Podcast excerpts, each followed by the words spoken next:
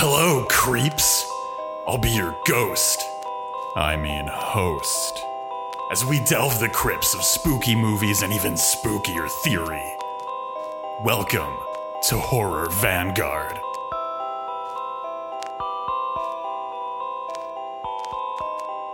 John, John, my my dear forestry pal, would you like to lead us in to today's episode? You know, uh, I would, I would, and do you know, I was, I was thinking today, I was thinking today, um, that it would be really nice to get away for the weekend, um, and I was wondering if you knew any good local campsites. Oh yeah, you know what? I, I know this one that's it's uh it's maintained by this mayor who will never close it down under any circumstances, so you will guaranteeably have a place to camp there. Uh, is uh, oh, it might be the same campsite that I'm thinking of, where like 20, uh, 25 years ago today, uh, a bunch of camp counselors let somebody drown, and there is like a sentient black mold uh, that's growing there, and there's also something very strange in the in the in the forest. but but it, we'll never close it. We'll never close it because capitalism must be fed with the blood of women and children. A- absolutely, absolutely. Whether at the hands of a great white shark or a great white pine. Yeah. Uh, you know, I was thinking today, I was thinking today about the kind of like meta narrative of this show. And, you know, some, sometimes I feel that like people may get a kind of sense of, you know, sometimes from week to week, you can kind of see themes emerging, right? And I, I feel like sometimes, sometimes some of our episodes, maybe if you listen on a weekly basis, it may feel like a little bit like we're jumping from topic to topic. But what I'm really excited about is that after talking about killing of a sacred deer, we're now going on to the next natural thing. It's a really, it's it's kind of a spiritual sequel in a way. Uh, thematically, it's almost identical, um, and it makes so much sense to do this immediately after talking about killing of a sacred deer. Well, well, dear listeners, where do deer live? Deer deers live in the trees, right? They live in forests. So naturally, we must now talk about trees. I realize that saying deers live in the trees is is kind of technically correct, but also deeply misleading. Uh, it, it, it, it's it's. I think that's if if there is um, if there's anyone listening who is involved in forestry, land management, uh, botany, you may want to skip this one if you listen to this podcast for our accuracy in scientific terminology. Um, yeah. just maybe maybe just hit next. Maybe just hit next on your podcast app. There's going to be more. Uh, this one might make you. I don't know. It's maybe not the most accurate, but we are going to talk about trees. We're gonna, we're going to talk about trees, and we're going to talk about a lot of different kinds of tree. Uh, it's It- going to be one hundred hundred percent uh, botanically accurate trees. I'm I'm so excited to talk about these documentaries on the very true and very accurate real life natural behaviors of several different types of pine. Uh, yeah, this is the, yeah. We, it's it's all about pine, and to lead us in, I can think of no better way than to ask uh, respected natural philosopher and podcasting forest ranger Ash to explain what today's films are all about. I think I'm going to use that as my new official title now whenever I need to write a little bio note. what is the death of a tree? I ask this in the most broad sense. What is it ontologically for the tree, the environment, and for ourselves? In 1964, Donald Rusk Currey gained the distinction typically reserved for weird horror protagonists. Currey was coring trees in the Great Basin when his corer became lodged in a bristlecone pine. A park ranger helped him to free the tool by cutting down the tree. In a moment that I can only imagine was the stuff of pure terror, Currey counted the rings of the tree and realized that the tree that he and the ranger had killed was over 5,000 years old. That bristlecone pine first planted its roots during the transition from the Neolithic period to the Chalcolithic period. It was older than the written word, the invention of the wheel, and nearly everything that you and I would recognize as human. Currey and the unnamed ranger are some of the few people to have unknowingly killed a god. On December 10th, 1977, Julia Butterfly Hill made her ascent into the canopy of a 1,000 year old redwood tree known as Luna. Hill would go on to live in the canopy of that redwood. Hill weathered freezing rain, 40 kilometer an hour winds during El Nino, and persistent harassment from loggers and helicopters to protect that tree from deforestation. Luna first planted its roots before the unification of the Saxon kingdoms of present day England, during the historic decline of the Catholic Church known as the Pornocracy, and during the golden age of the Islamic world. Circumstance led Currey to kill a god and Hill to participate in the salvation of one. Our perception of trees belies and reveals our limited and deeply ideological perspectives of on the world. Rather than seeing them as divine emanations of the real, potent extensions of the interconnected existence we share with all things on this earth, our society sees them as a resource that can be utilized. However, you cannot replant a 5,000 year old tree. Even trees with much shorter lifespans cannot be simply replanted for each tree cut. Deleuze and Guattari coined the concept of the arboreal to contrast the mycorrhizal. In contrast to the spontaneous, emergent, and liberatory mycorrhizal, the arboreal is strict, hierarchical, and fascistic. In Deleuze-Guattarian terms, trees aren't essentially arboreal, only the human can have this rigidity. It's a proto cybernetic interlacing of capitalist ideology and a reductionist approach to preserving the natural world that gives rise to the arboreal. Trees and fungi lack the distinctions we place upon them. They share an extended reach of mycorrhizal networks and subterranean meshes that pass information and nutrients across species in ways that seem inspirationally, horrifyingly human.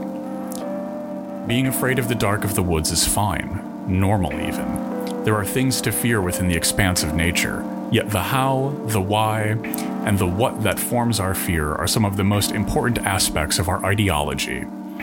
Dear listener, fear nature, but fear it from a place of love as we discuss trees, trees too, the root of all evil, and Treevenge. Having ourselves a little triple feature today. Hey, we're, we're going on a trip to the woods. Uh, I think, uh, I think we have to start with, as we always do, as we always do, by journeying through the formalism zone. Um, and uh, yeah, what I, I, I guess how how do we kind of square the problem of these films' content with the actual nature of their incredibly low budget form?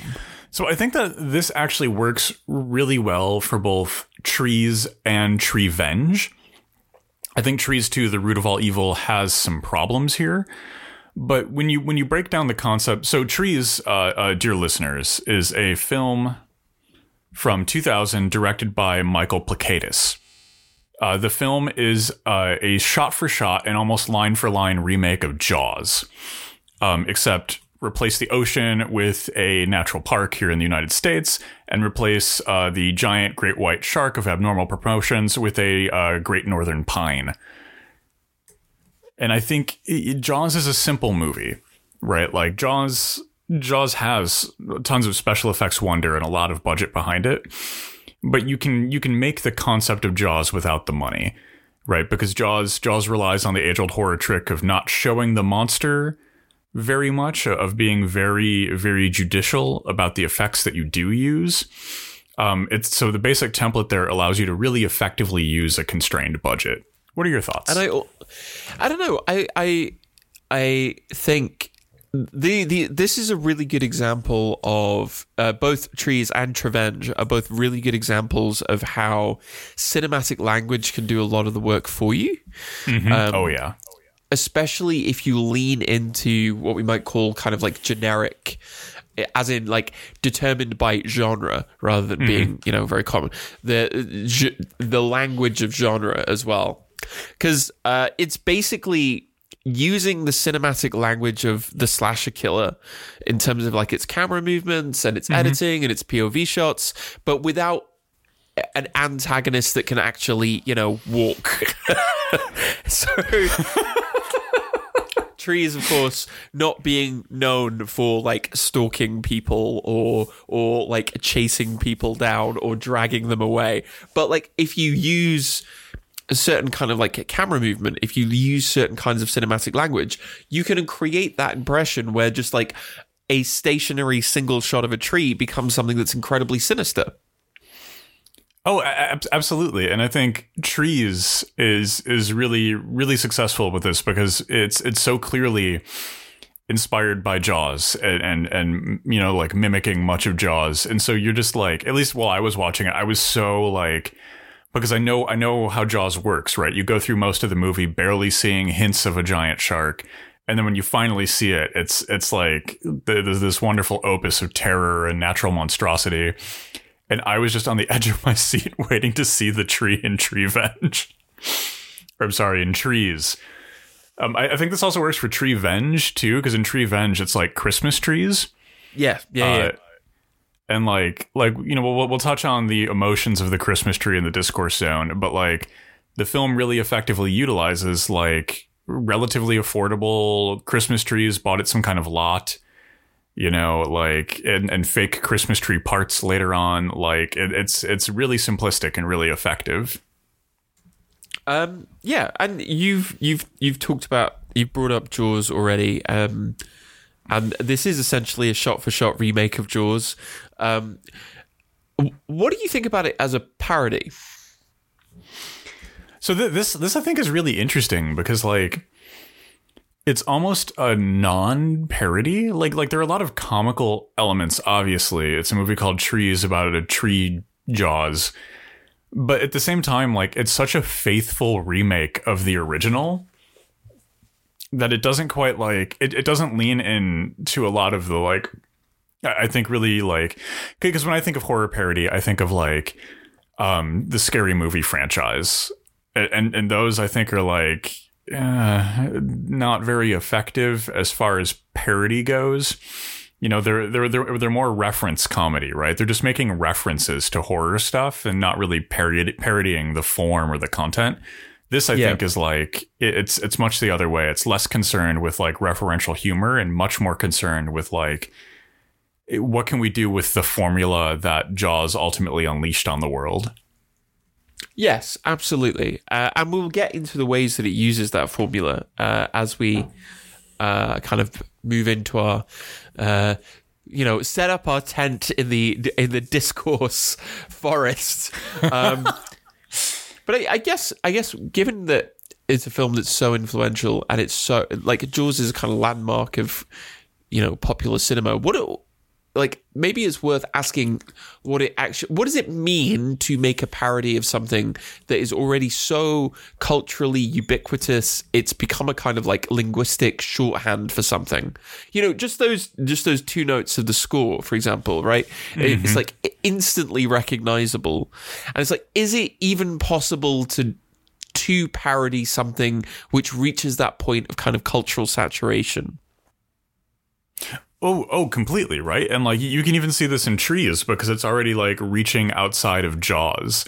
There's almost not enough in Jaws to parody because it's so essential now. Like Trees is also making nods to Blair Witch and a couple other horror films. And and I think that that really demonstrates just how much Jaws has kind of suffused through horror. It's become like it's so much of a core text to what horror is today that like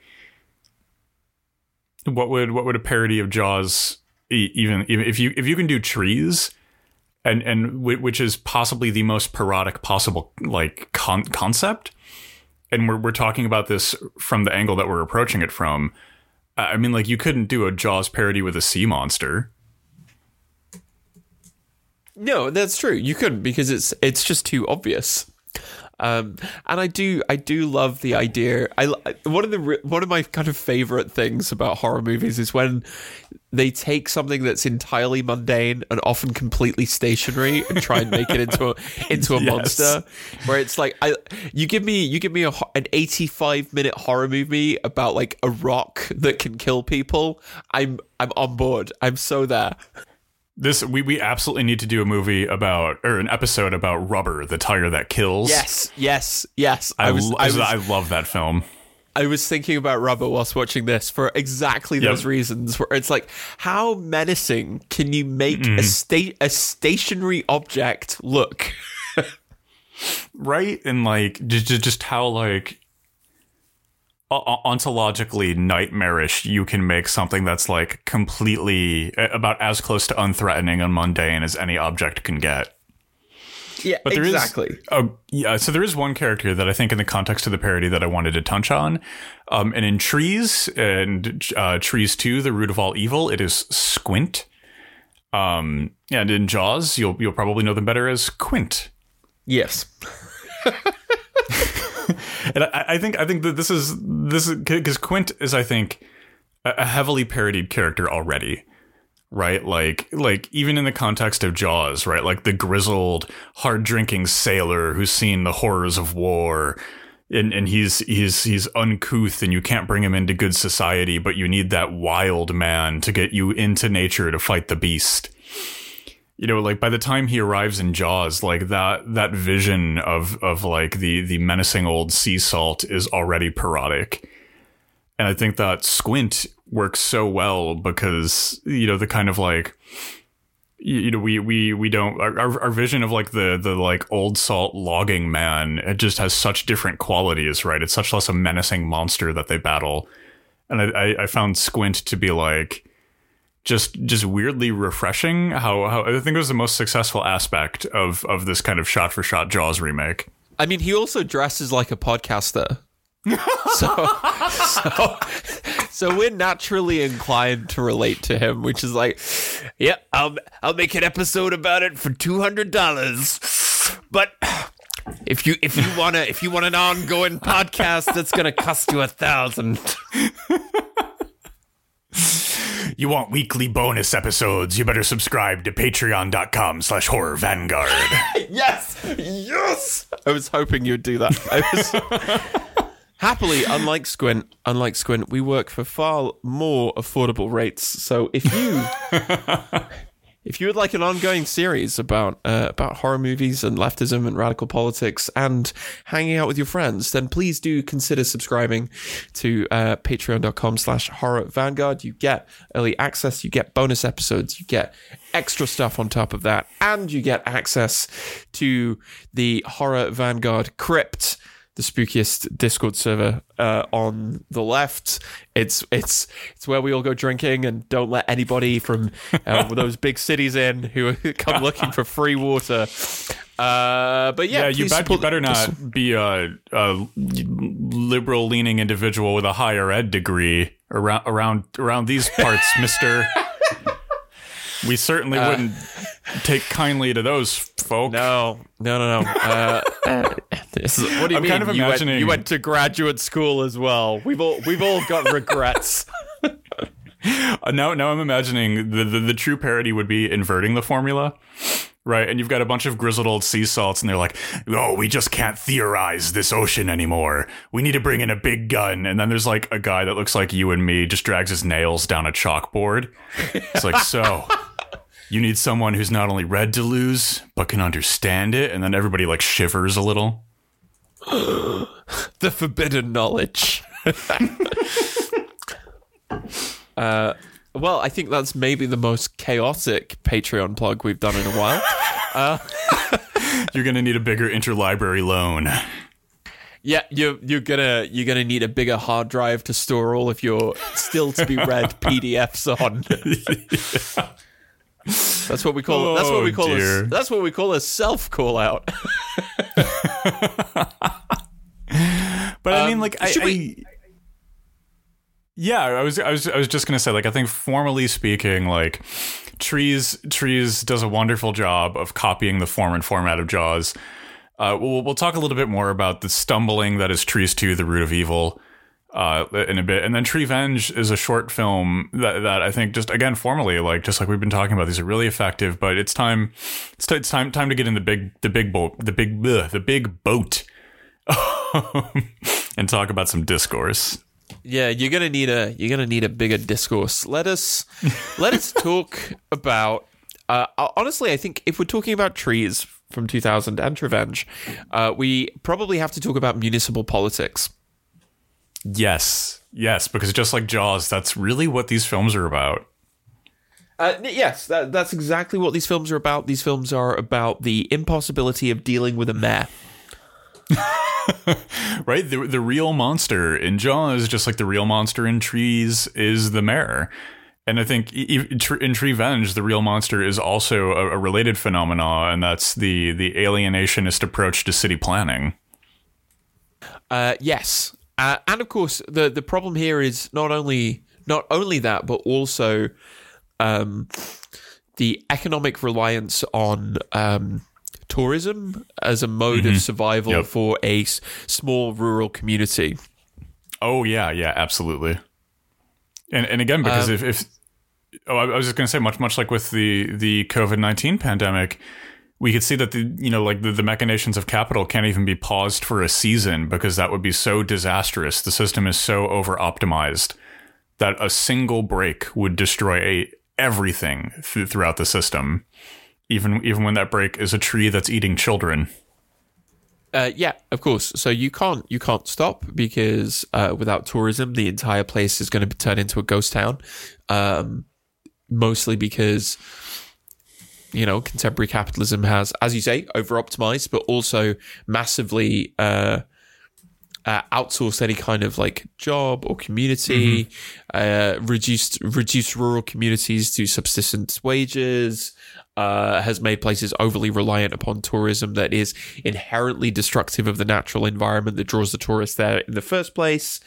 Um, yeah, it's it's the municipal politics of trees is in a way even more fascinating than in Jaws. I think. Ooh, that that's that I, I think is a really really interesting take. Why why would you say more more interesting than Jaws? Because I'm inclined to agree. Well, weirdly, weirdly, I don't know. I don't know. I'm sort of going off instinct here, but I feel like going going to the beach requires very little, right? Mm-hmm. Uh, and is kind of a mass activity, whereas yeah. going camp going camping uh, is inherently a bit more niche, and it suggests that the margins of survival for this mm-hmm. community are much tighter.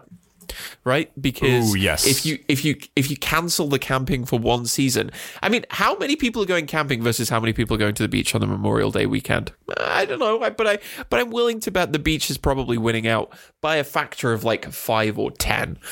So if you cancel oh, it for one weekend, like the margins of survival, is, uh, the margin of, of, profitability in this place is so narrow, is so tight mm-hmm. that if you cancel it for one weekend, this place is ruined. And I'm like, in a, in a way, the stakes are kind of so so much higher, and it's like. Uh, all of the all of the you know red paint that gets thrown around would was never going to stop this mayor.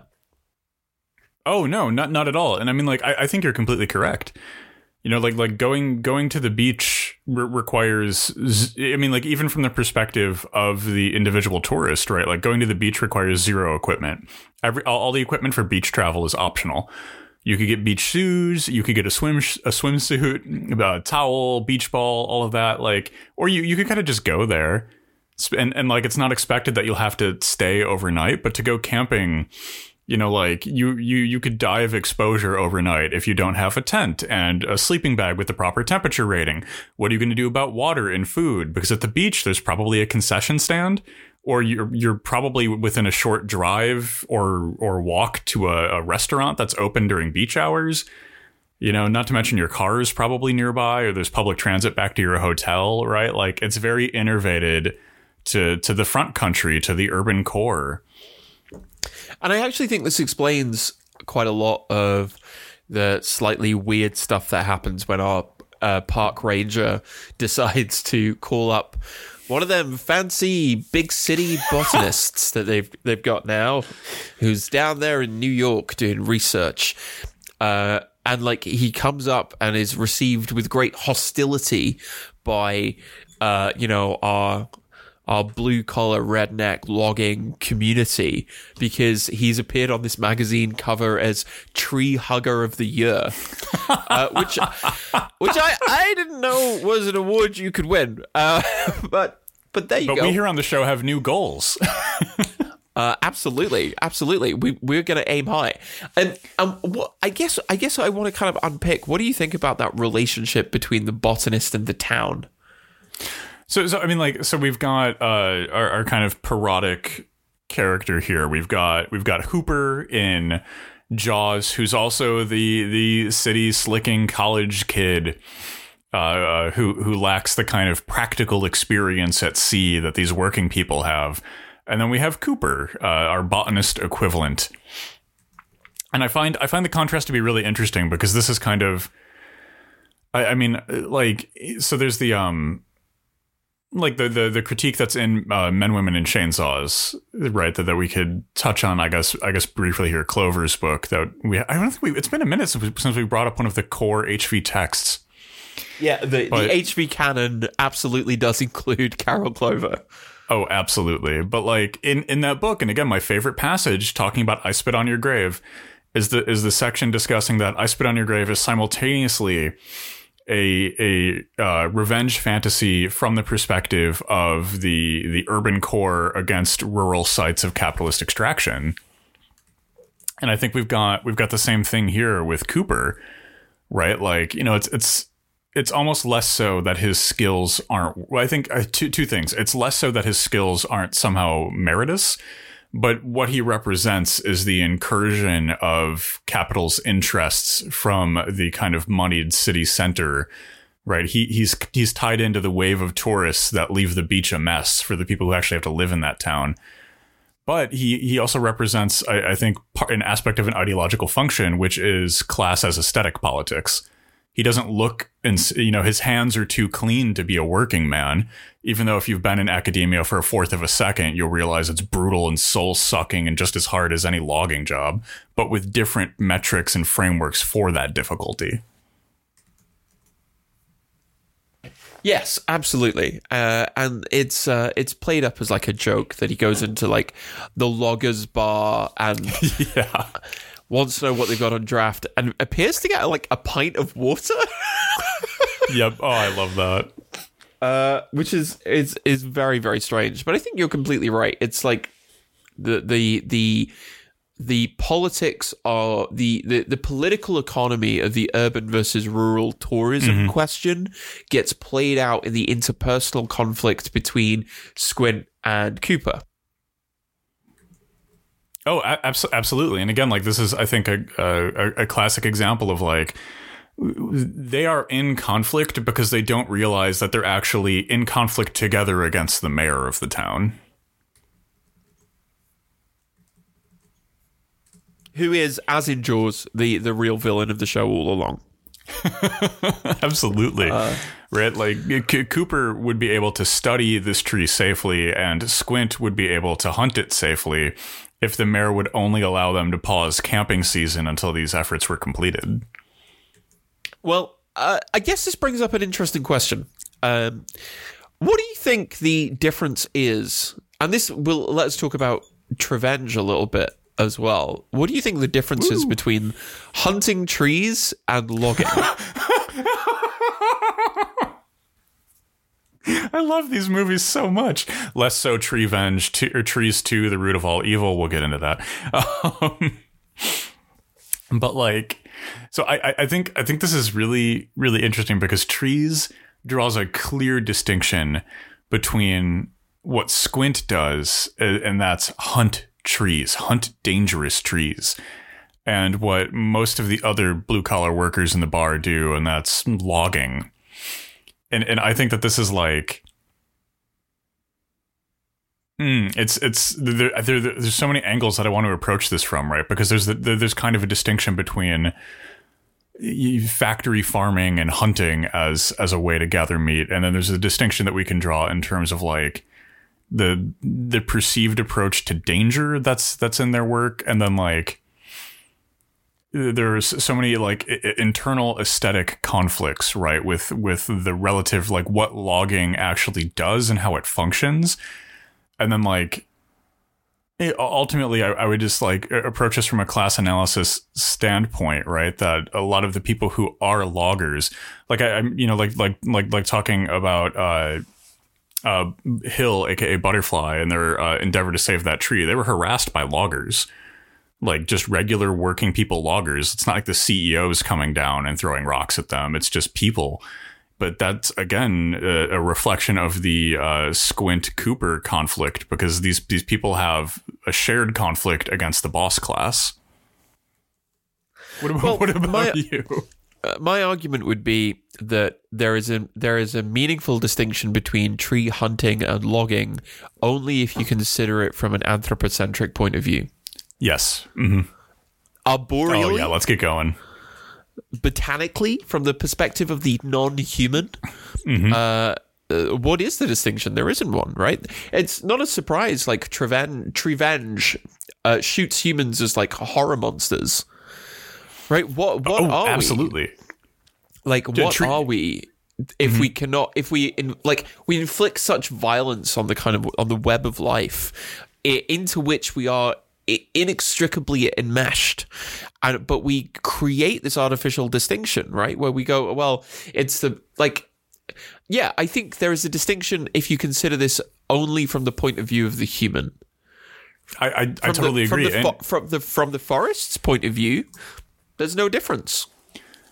You're you're I, I appreciate this tree oriented ontology angle we've taken all of a sudden. but I think that I, I think it's completely correct. And if we extend this even further, like one one could argue that logging eh, would be the greater evil of the two because logging is a mass killing of of forest systems, whereas uh, this fictitious tree hunting would be some kind of weird trophy sport that inflicts far less damage. But I think, you know, just, just on principle, you're totally correct. And those moments in Treevenge, like, Tr- Treevenge is a short, kind of comedic horror film, but it has some of the most shockingly impactful emotional sequences of, of like happy tree families being ripped apart in the natural world to become Christmas trees down the road.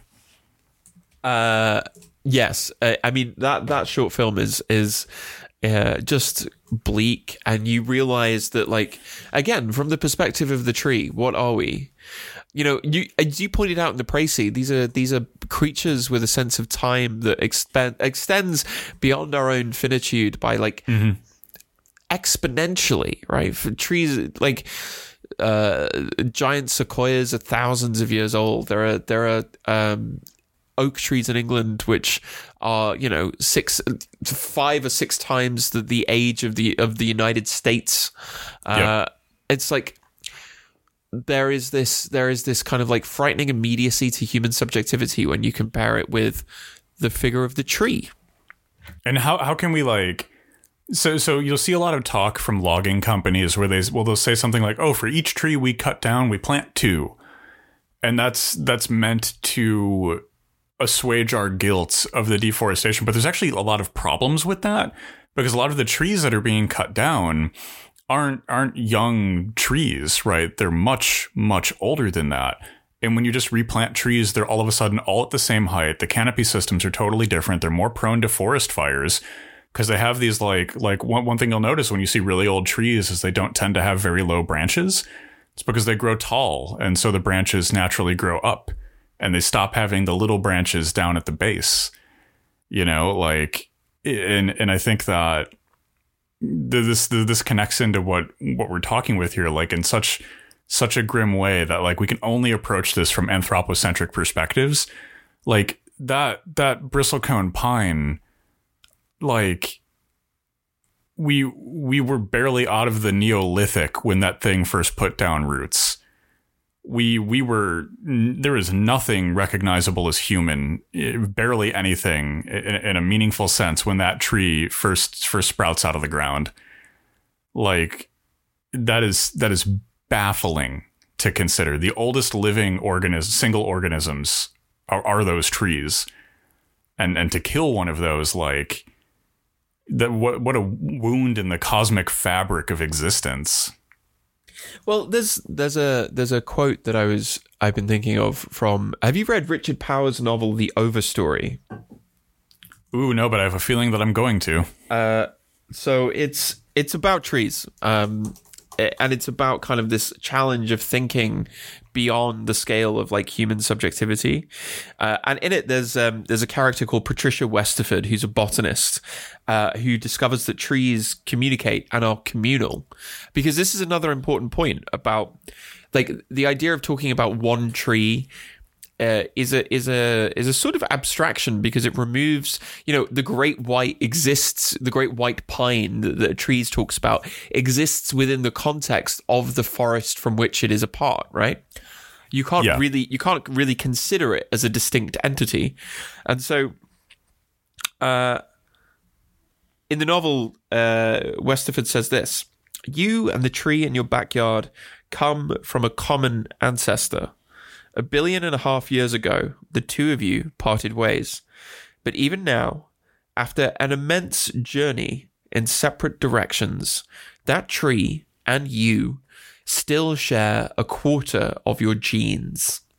Oh, I love that. Not to keep going back to the bristlecone pines, but like how how like you know like un- unwittingly killing something that has witnessed the rise of human civilization. Uh, we would watch Treevenge and just really like let that soak in. Yeah, I mean, there, I, I think this is a really important point, right? This idea of like tree consciousness is systemic. Um, Because the loss of a, the loss of trees can only really be considered on that kind of vast scale, but you begin to see it when you remove one from the network, when you remove one from the from the forest.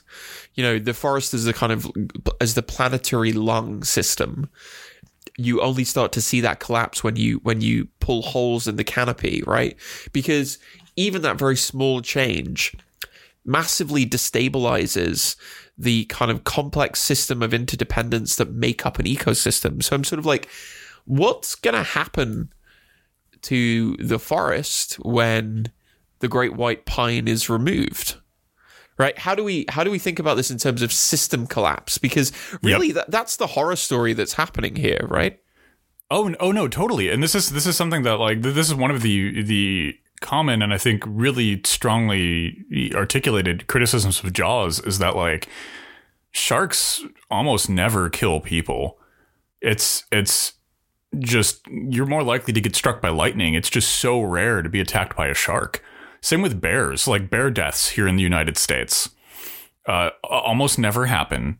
And when when they do, a shocking percent of them are caused by people doing shit they shouldn't have been doing, i.e., trying to feed the bears or going to like hang out with the bears at a zoo. Like by hang out with, I mean jump into the enclosure of, and like, like you know, like just don't don't do that. And and like the idea of like a killer tree, like people are killed by trees. Trees fall on people and crush them. And and the idea of having the same response to that that we would to like if there was like a, a, wolf killed someone on a hiking trail or a bear or a shark out on the sea you know there would be calls to to go kill the creature and to cut down shark numbers or whatever. Like imagine doing that if if a pine fell on someone in your local forest preserve and then we, we started talking about culling the number of pines because they're a bloodthirsty breed Yeah, exactly, exactly. But uh, you know, I think this is this brings up this uh, this really interesting question that trees and Treevenge uh, raises, which is like, how do we? What is what is our own relationship to the forest? What is our own relationship to the trees? Because so often it's it's thought of in kind of distinct in a in a human versus versus nature or human and nature, where in fact like we w- like what is it what is it that the trees eat in trees? They eat like basketballs and kites and like cars. It's like we've become part of their we've become part of their uh you know their food chain. So wh- what do you think about how these films deal with that relationship between humans and nature But so I think Treevenge is, I, I would argue, uh, or at least for me, it was, it was a more, I should say it that way, it was a more interesting example of the kind of interlacing between the human and the arboreal, right? Because what is what is Christmas if not one of I'm I'm sorry Arbor Day, but what is Christmas if not the biggest tree themed holiday? Yeah, yeah, yeah. You know, like it's it's all about you know like and, and uh, there there's some great like comedy bits about this, but it's about cutting down a tree, bringing it into your home, covering it in crap, and then throwing it out a few weeks later. And that that that I think is like that that is a decidedly capitalistic, or, or rather, I should say, it has become a decidedly capitalistic way of expressing that holiday and those events. Right? It's very telling that you know we don't have a meaningful sense of like a communal Christmas tree that we could gather around and share. Perhaps one that stays alive in the ground while we do it. You know, you have like these monstrous fucking pines that are hacked down, hauled across the country, propped up in New York City for a week, and then thrown away like that's that's just that, that's the most maddening anthropocentrism possible. Like why not why not just celebrate your local trees? Why why not why not connect with the holiday that way? There's almost something irreligious and then like the, the you know like simulacra. We have the plastic tree. We have the tree made out of made out of sequestered carbon that has turned into this vile goo that should have never left the Earth's dark embrace. That we forge back into the semblance the semblance of a real tree. Like, I don't know why I said semblance there. I think like Slavoj Žižek is entering my being right now. and I should stop talking. that, that's my cue to stop is when the Slavoj starts coming through. Well, I think actually what really fleshes this out is uh, is Trees Two, the root of all evil. Where um, uh, do you want to talk about chlorine? So okay, a quick quick primer on. I love trees. It's a wonderful concept film. Treevenge is honestly one of my favorite short horrors. Like just just it has no right to be as emotionally impactful as it is. Cried the first time I watched it. Um, but Trees 2, The Root of All Evil, I think stumbles in a few ways. It ha- it's very ableist. There there is a sighted woman playing a blind woman who's the butt of every horrible joke about people without sight that you can imagine. And the movie doesn't do anything with that that would be interesting or offer commentary. It is it is as ableist as it comes. Um, but I think that another one of the movie's shortcomings is that there, there's like a monster tree designed by by the uh, forestry department's evil military scientists, which I think is a cute spin on like this shadow government agency, making it the forestry service. You know, making it one of the more benign, the, the guys who manage trails and and track tree growth for wildfires, making them the evil geneticists but I like they they wind up killing the mutant trees at the end with chlorine gas, and like there, there there's something about gassing. Like like it's it's it's the very Frankensteinian in that sense, right? Like, oh, we've we've created this new life form to which we are now responsible, and our our solution to encountering it is, oh, let's just let's just gas it. Let's let's just gas these forests, right? It's it's echoing Agent Orange right? It's echoing the de- the the the kind of deforestation chemicals dumped on Vietnam that that have had absolutely horrific consequences, not only ecologically but also from an anthropocentric perspective. Yeah, absolutely, and of course it misses out the fact that chlorine gas would kill humans too. like, yeah, and and again, like like like this this is all about like because the anthropocentric loves subdividing right? Like we we don't like like an actual an actual anthropocentrism that saw things from the perspective of all people would be like so deeply interwoven as to offer just a shattering level of com- contemplative slowness but whatever we sell and i think i talked about this on an episode we did a thousand years ago um, when i was a bristlecone pine. But like but but the anthropocentric doesn't exist. It's an ideological project right? Whenever whenever we we start talking about the anthropocentric there's always ideologies that actually structure and define what that central or what the uh, uh, anthro in anthropocentrism actually is and then like like again like agent orange right? It was sold as like a, an agent that would deforest areas making it easier for american troops to navigate the woods and expose vietnamese soldiers.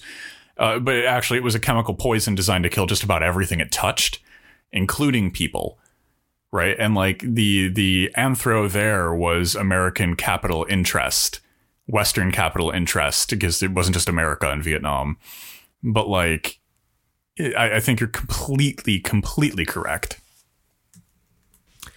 Uh, yeah, and this is this is kind of driven home to me by like a lot of these people who go camping don't seem to like being outside out, out, outside. Right? There is like you go like nature is appealing only on the terms of its kind of like control and submission to humans, right? Absolutely, one hundred percent. So, like, especially in trees, right? The whole thing is the whole the whole point is a, a park ranger is afraid of the forests. Um, like his his son gets a, a tent and sets up the tent in the back garden, and he's like, "Get the hell out of that tent! What are you doing? You know, you're not supposed to." And it's like.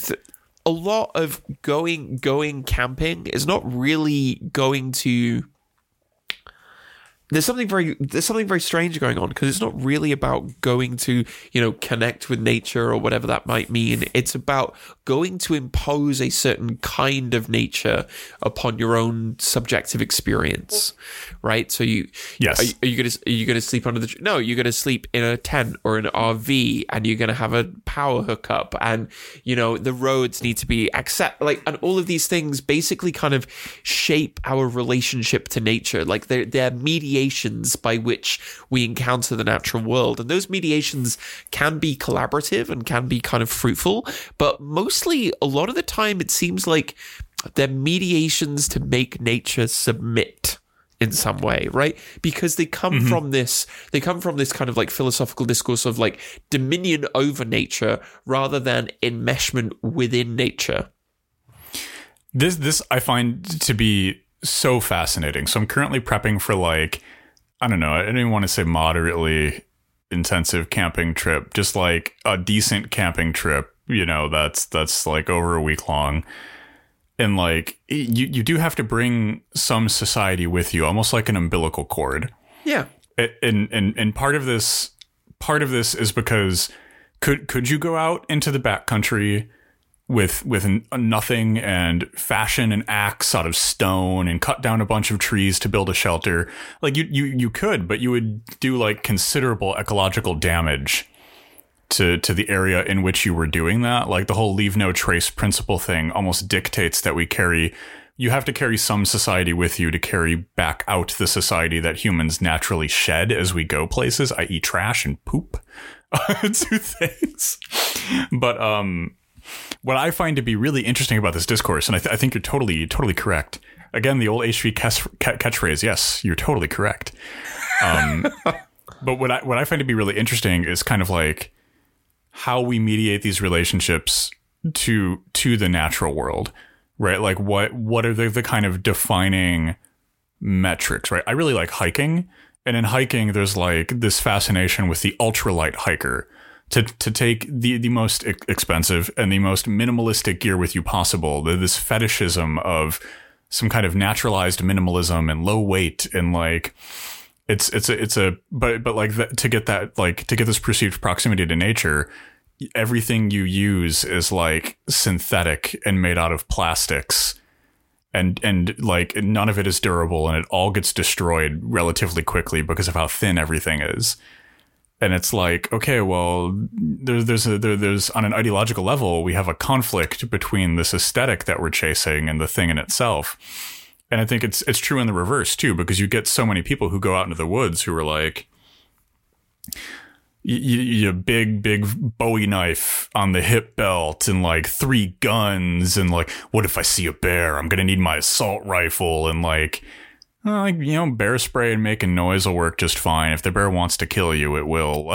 Like, and it's like again like these are all uh, ideological projects defined by their aesthetic and i think the task is to like to to under to, to break that relationship down by understanding it right we can't I mean- divorce ourselves I mean, from I mean, society I think I think what marks it is not necessarily just an aesthetics, but a kind of consumption, right? So, or, or certain modes of consumption. I'm like, I'm not an an, uh, uh, an anarcho primitivist. I think that's very very silly.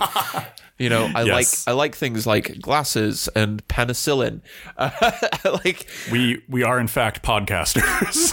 like but i also think that this is this is the point right which is like what is the mode of mediation what is the mode of of relationship that's being engaged in and i think there are there are ways in which you're completely correct that it expresses a certain kind of ideological position that reinscribes that arbitrary distinction between na- between you know nature and culture. And actually mm-hmm. You know you can re- you can reconfigure human nature relationships like if you remove them from the political economy of tourism for example if you removed it from like uh the the idea of like consumptive camping or consumptive Yep.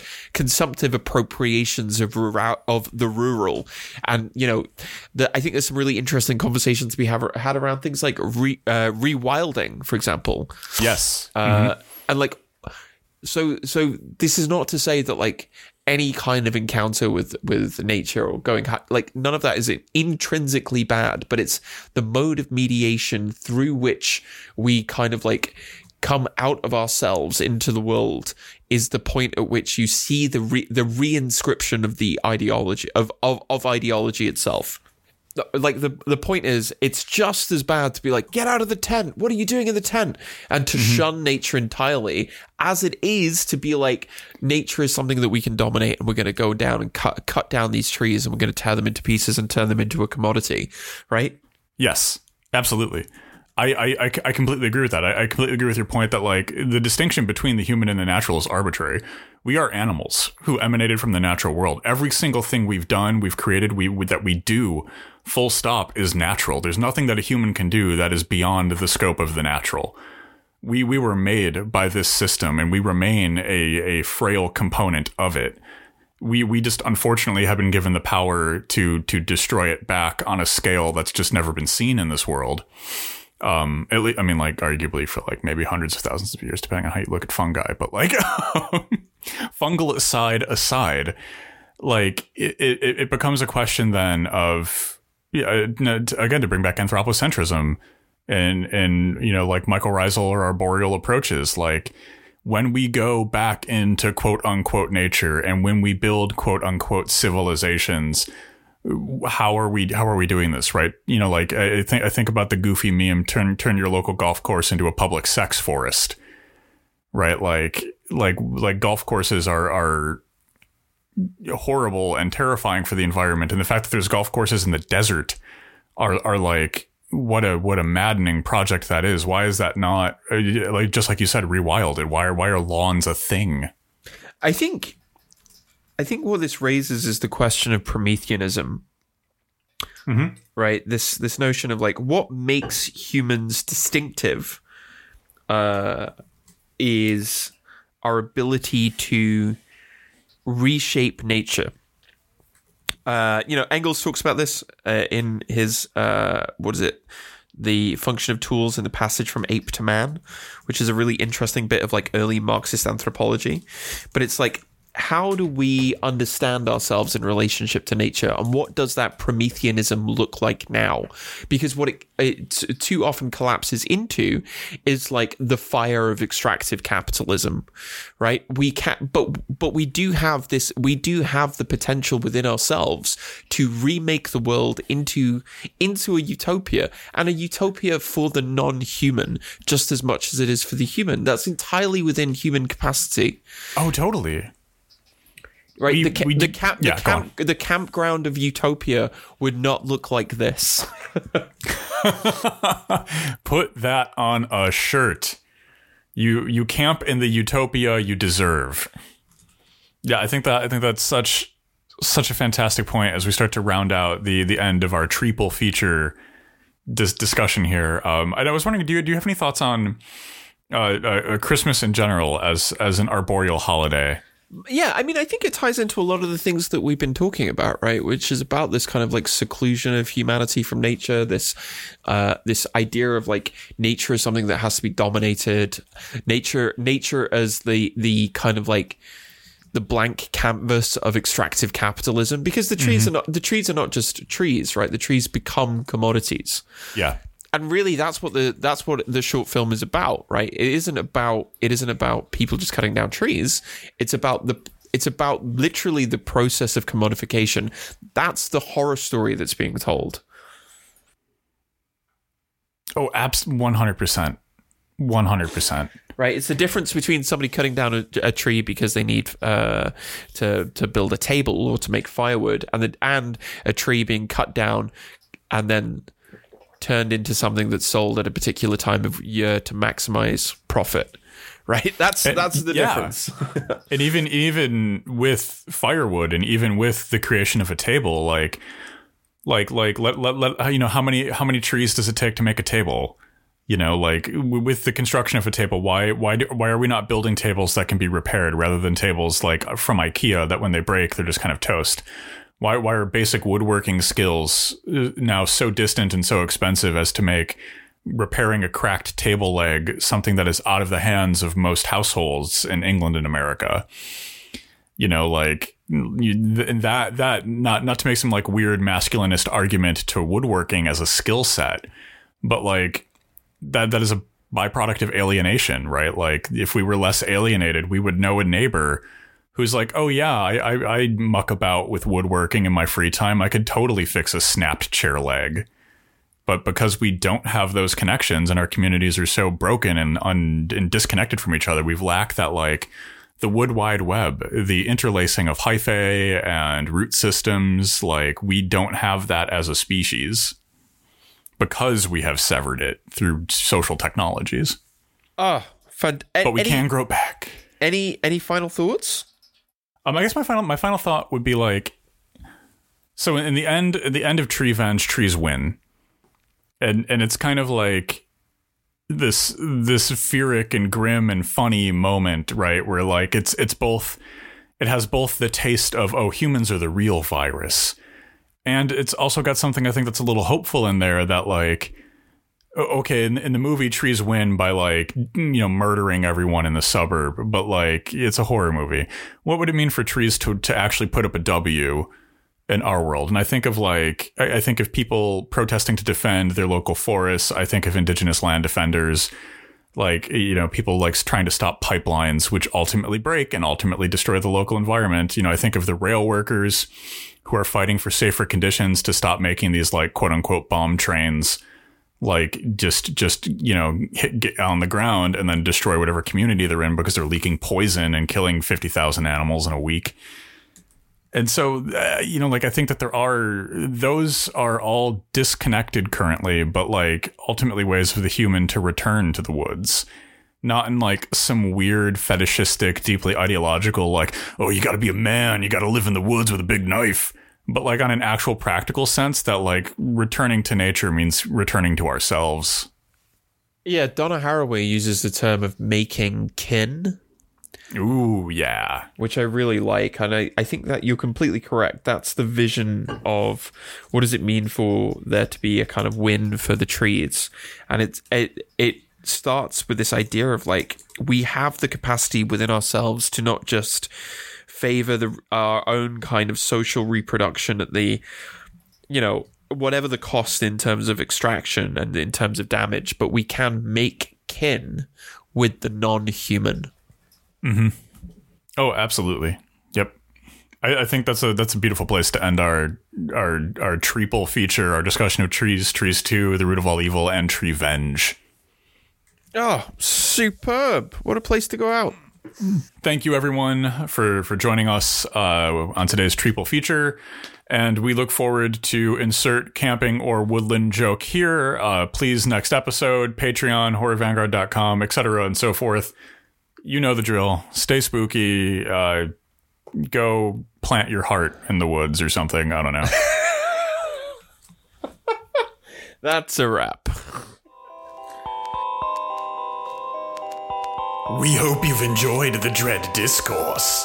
Until next week, stay spooky.